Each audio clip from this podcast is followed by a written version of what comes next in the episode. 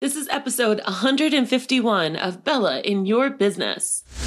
The best of Bella. Today, I am featuring a best of Bella episode.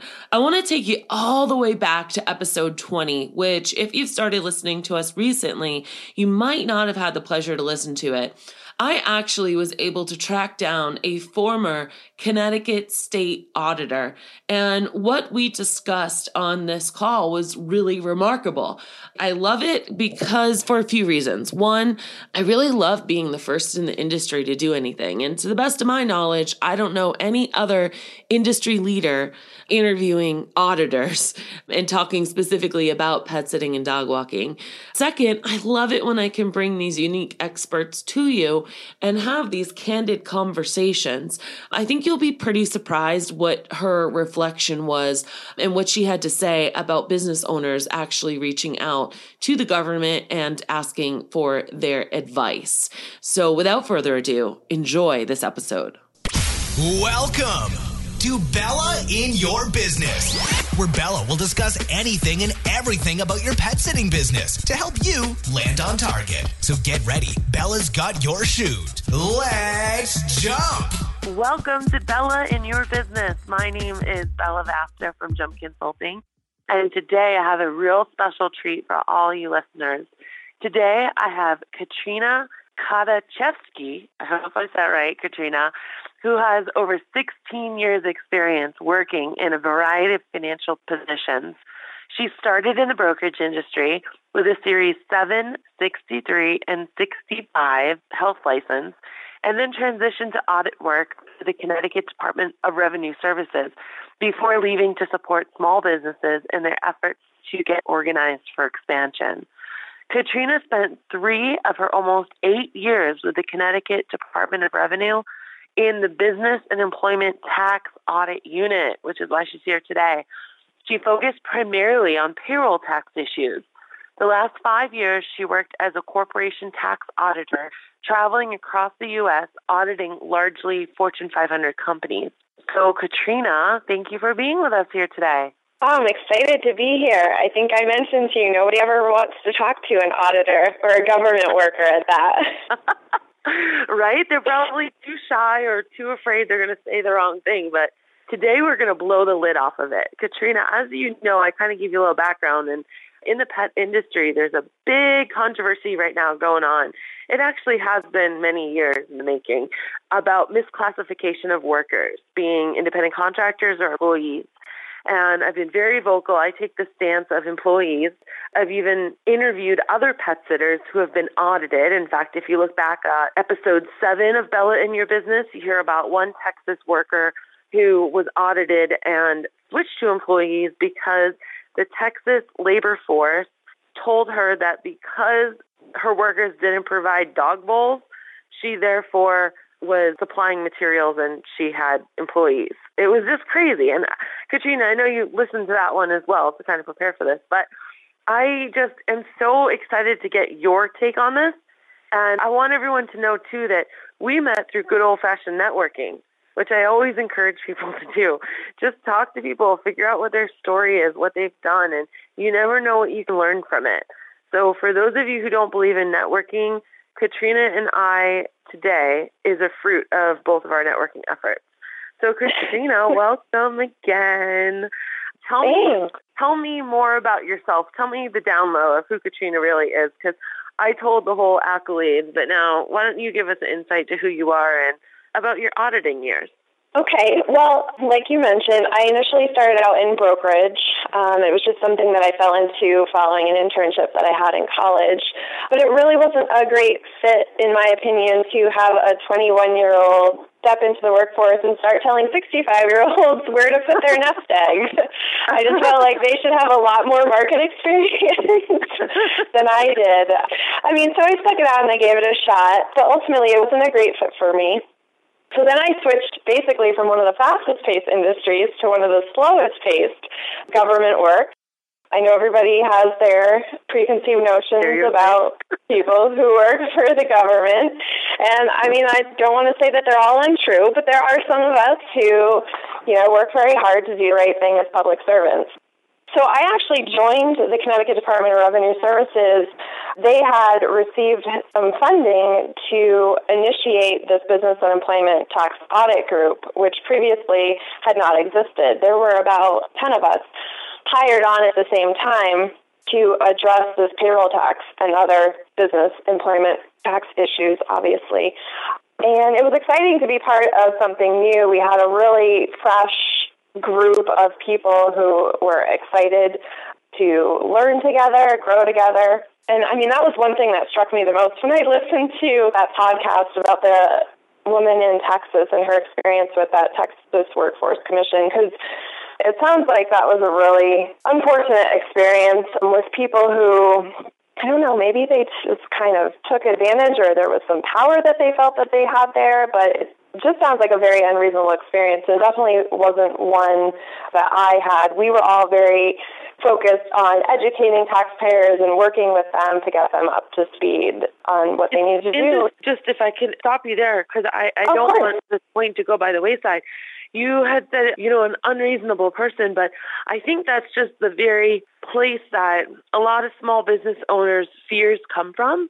That we've learned and heard so many stories of being the subject to one auditor's interpretation of classification or payroll taxes or whatever it might be. And I've even, Katrina, interviewed some people where, and mostly it's the states that, you know, are auditing people, where they've come and they've said, hey, do it XYZ way. So they say, okay, they do it. And then a year later, they get audited again and they get penalized for doing it XYZ way. And they say, no, no, no, no, you should actually be doing it ABC way. And these small business Oh. owners are, just feel so helpless, you know? So I think you definitely perked my ears when you said unreasonable because I feel like, and I'd love for you to shed light on this, and I'm totally deviating from our No, that's 100% true. I mean, the end of the day, I, like I said, I mean, I think it was the management style to say that we're out there to educate taxpayers and help them report correctly. We're not out there to threaten them and make them fearful of interacting with us. Again, my experience with the state of Connecticut, I don't know how other commissions or the Department of Labor or the IRS approaches things, although I have had interactions with the IRS and with other examiners through the Multi State Tax Commission. And I, I would say that most of those people were reasonable and were coming from a place, Yeah. you know, where their ultimate goal, like I said, is to educate and teach them the proper ways. That being said, the government doesn't have a lot of resources typically. It doesn't matter what government, I think. so technologically they're behind or, you know, the experience where you're saying somebody came in and said you must do it XYZ way and then next audit cycle they're told nope it's abc you know their training is not necessarily up to speed or the regulations and statutes maybe have changed and i mean who goes home and reads those at night I mean, no kidding, I right? think it's such riveting uh, material. Yeah, it's just it's just a lot of material, and what you know, I think we're going to get into this too. How interpretation comes into play, what's black and white versus what's gray. Going back to what I was saying about reading the statutes and regulations, none of us were lawyers that got hired on either to read these statutes. We do our best to make our own interpretation. Obviously, it's probably skewed more towards the side of collecting revenue for the state than it Uh-huh. is for the benefit of every single individual employer. We did have people up the chain. We had lawyers on staff to help address audit issues once they got to a level where we're like, okay, you know, maybe this is something that we do need to take to court to get an official ruling on. But I I would say, in general, understanding it and then applying it, some things get lost in translation there too. And it depends mm-hmm. on the facts and circumstances of each situation. I don't know a ton about the pet sitting business. I understand the concept. I would imagine a lot of auditors don't. So Yeah. it's kind of uncanny in a way, you know, like they don't Mhm. understand the industry. And for someone using that example of a dog bowl to understand how ludicrous it would be for an actual pet sitter to carry around their own dog bowl to each house that they go to, You know, that's just ludicrous. I don't even understand what point they were trying to drive home at that because as I think about the way that we looked at misclassification, which was really based primarily on how much control do you have over that individual performing the work. I don't know what a dog bowl has to do with any of that. I mean, part of the auditor's responsibility is to immerse yourself in that industry and understand how it works. So, you know, it's not really an excuse to say, I don't know pet sitting.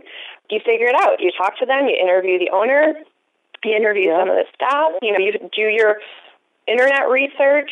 If there are cases out there, legal cases that you can review to say, oh, this determination was made one way or another, you should be reviewing that information too. So that's a very peculiar situation from what I can yeah, see. it is. So, um, all right, I'm a small business owner, and dun, dun, dun, dun, I'm being audited by the state.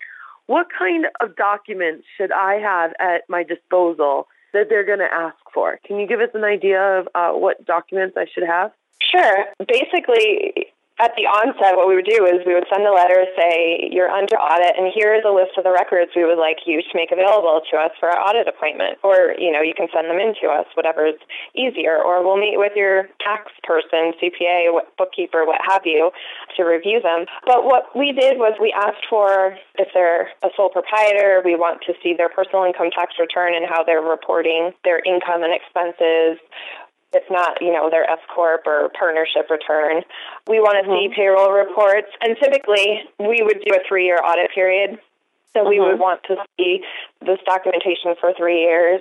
We would also ask for the federal and state W 4 forms to make sure that if they have employees, they are withholding the proper percentages. Uh, we would also ask for a bank statement, bank account information. One of the other things that we looked for was underreported wages. A lot of times entrepreneurs will pay for their mortgage or their second vehicle or their kids' camps or whatever through the business, and that's ultimately wages, whether it's in the form of distribution or actual salary that needs to be accounted for. Mm-hmm.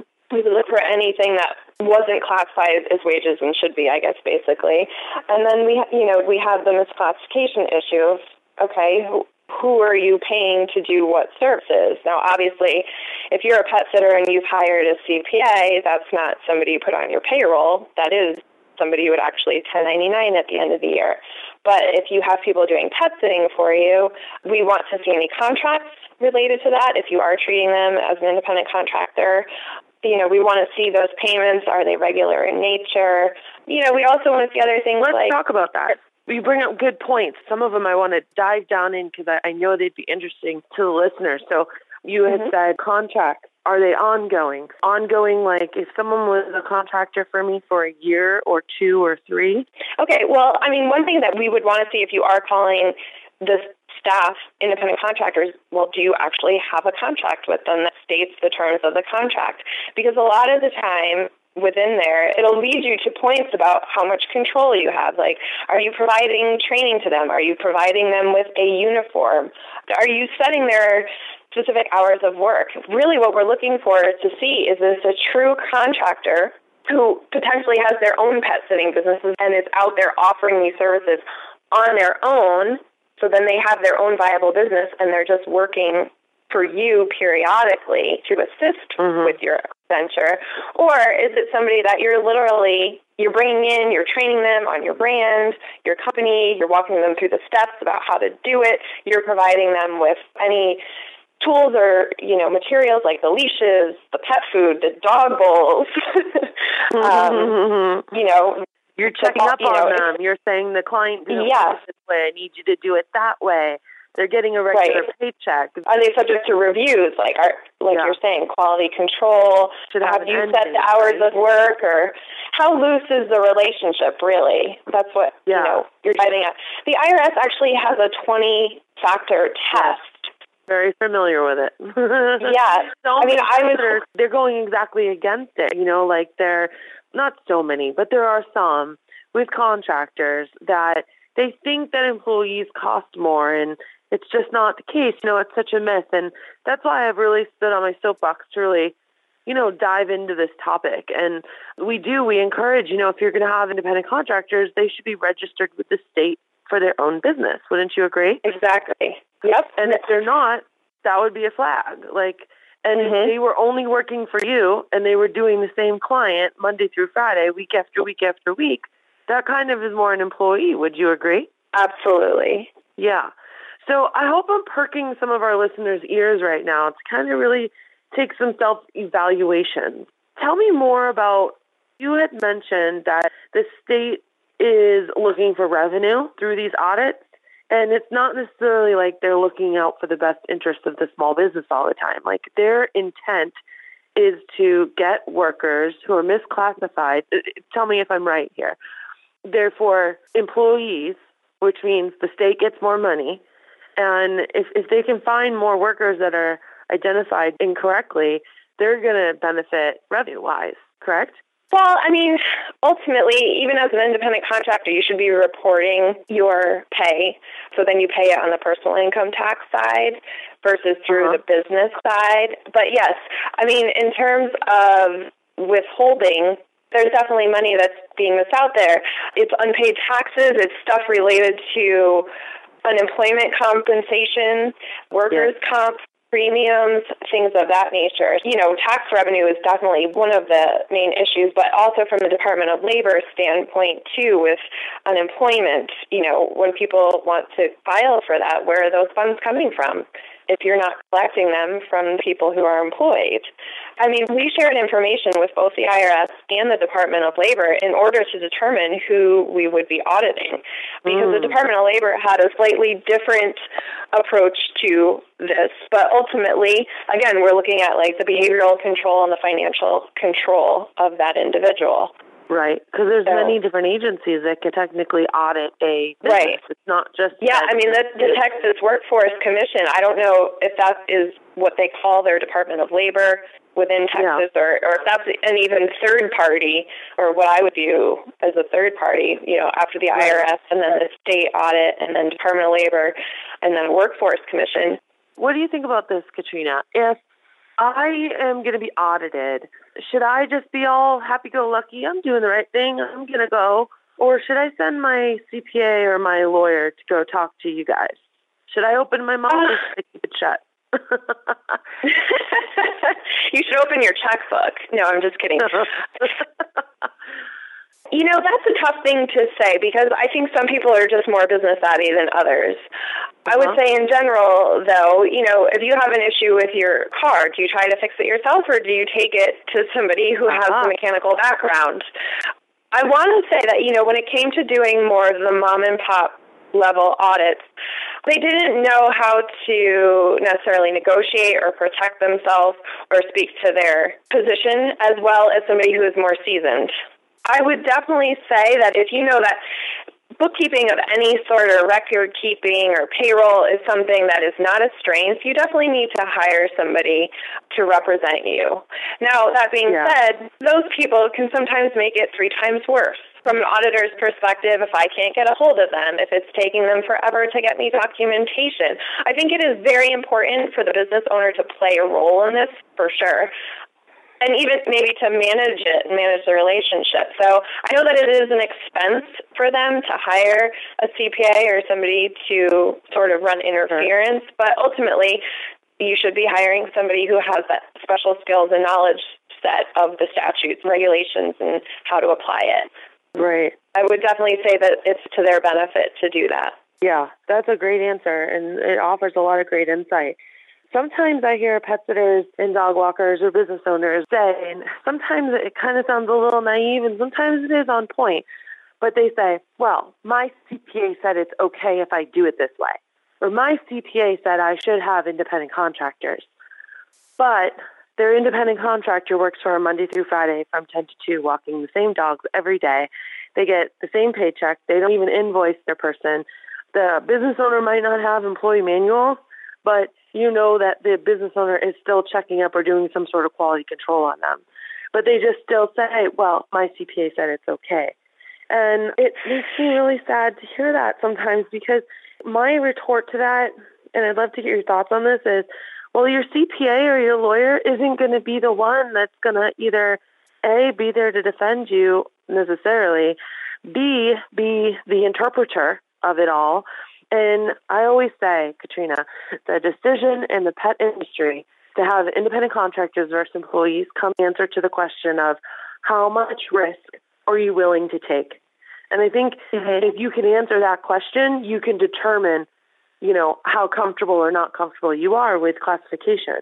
What are your thoughts on all that? You know, for somebody to just rely on, well, my CPA said they can be independent contractor. Well, why did they say that? Have them provide you with some supporting documentation. So, I mean, you can at least speak to the issue and say, this is why I was advised of this. Um, yeah. And I don't know, potentially hold your CPA more accountable for, you know, the consulting that they're providing you with. And just be careful. You know, I would definitely interview multiple CPAs to find out, okay, well, who has the most experience with this specific issue? Because some CPAs maybe are just more focused on doing financials at the year end. Maybe they don't really work very closely with payroll. The other consult would be uh, a lawyer, you know, somebody who has experience with employment labor issues. You know, maybe get opinions from lawyers and CPAs. The other uh-huh. thing you uh-huh. can do, I know the IRS offers this, and we offered it as well. You don't know, contact us. Put forth your issues. Say, this is what I have. This is how I'm running it. And I mean, unfortunately, again, government the wheels turn a little bit slower. It may take six months or so to get a ruling, but we would have been happy to have somebody say, This is my business and this is what I'm doing. Please provide me guidance. Obviously, they can't do it the same way a CPA can, but if you put forth this information about like the 20 factor test, they'd be happy to say, well, you know, we believe that this is a case where they are employees. I mean, you could get that from the get go you knew exactly how you were going to tailor it. Do that because they're afraid of saying the wrong thing and then all of a sudden being audited because they said the wrong thing. Well, I mean, the audit is some of them are targeted, some of them are random. And wouldn't you rather know ahead of the game? yes, of course, than of course. have it hit you? And now they're now potentially. I had said earlier, we typically look at a three year audit period, but we have the right to expand it back further, especially if we think there is a case of, say, fraud or tax evasion or mm-hmm. something like that, too. You know, I don't so know how others. What leads to an audit? How would you guys have? I mean, I know you did Fortune 500, but like, in terms of like a small mom and pop, like how would you determine who to go and audit? Like what kind of things would flag that or how would they be chosen? Do you have any insight on that? Yeah, absolutely. That was part of what I was saying before. We share information with the Department of Labor and we share information with the IRS. So we had the ability to get reports of audits they're doing. So then we go and look through their audits and look at how that company is reporting to the Connecticut Department of Revenue and see if there's anything that is a red flag there. Some of that information was financial, it was just it ran through our proprietary software and so audit selection was generated through the computer. Then the other thing is, you know, we would look at, you know, you're saying pet sitting is a big issue. One thing we looked at a few different business types. One of them was people who were involved in boat brokerage they worked for marinas? Did they also separately work for themselves? So then we would say, okay, this is Connecticut, not Arizona, so we had water. So we mm-hmm. would look at all of the marinas, and then you know we would say, okay, how's this one doing it? How's this one doing it? And compare within the industry. We also at one point we thought like a court reporter that's an industry where a lot of people are labeled as independent contractors mm-hmm. you know mm-hmm. we share information with other states and like I had mentioned, that multi-state tax commission. There's plenty of commissions and agencies and CPA groups, even you know, and there's hot button items in different states, and so we look at how they're addressing it and how they're tackling it, even all the way down to like our work papers up to par. You know, what information can we share? So there's a lot of comparison and sharing of information that helps the states determine who they're going to select for audit this stuff is fascinating and it's just crazy because I think and I've seen that part of it is subjective. So then that breeds fear in a lot of small business owners, you know, and then they want to do it on the up and up. They also are just terrified of being audited. So yeah. I've heard that you could, you know, you said that the government operates at a slower pace, which we all know. How far back should we be keeping records or how far back could they be auditing? Is it that three years? and after three years you added a wood, so to speak. Because I hear people like go, I'm going to switch to uh, ICs today, um, to employees today, so I don't have to worry about anything. But I say, uh, what about next year? Someone knocks on your door for two years ago. You know, is that mm-hmm. a possibility? Could that happen? That is definitely a possibility because one of the things we would do as part of the audit result is say, okay, you are going to switch from independent contractors to employees. We're going to come back in two years to make sure that you've made that switch, you know, that mm-hmm. you weren't just blowing smoke. So, right. yeah, that's definitely a possibility that somebody will come back and check. Or, yeah. you know, and that may also be something that's done within the office and it isn't right. a full blown audit that's issued again. Right. It really just depends more on the, the government resources and yeah. is it a big enough company or a big enough issue, or was it a highly contested enough thing that it's something that they would want to continue to focus on in the future? But yeah, there's definitely a possibility of that. There's this program that the IRS does that you may or may not know called the Voluntary Reclassification Settlement Program. And what they do is you fill out a form and it's for people that have existing independent contractors and they want to switch to employees and they say, hey, IRS, yeah, I'm going to switch to employees. The IRS says, fill out this form, of course, and you pay like 10% of the wages, the W 4 taxes, rather, that you would have paid the previous year. And mm-hmm. they call it like your fine or whatever. And once you do that, then all of a sudden you can switch with the blessing of the IRS. And they mm-hmm. will agree not to audit you because you said, "Hey, I made a mistake. I think I wasn't doing this right. I'm going to switch. I'll pay this fine. This is this is how that goes." My first question is, have you ever heard of that? I think I have heard of that, and it sounds kind of similar to basically any kind of amnesty program where we're just encouraging you to come forward, volunteer, send us your information, tell us what taxes you owed. We had ran several amnesty programs. We would reduce like the penalties and fines mm-hmm. by over 75%.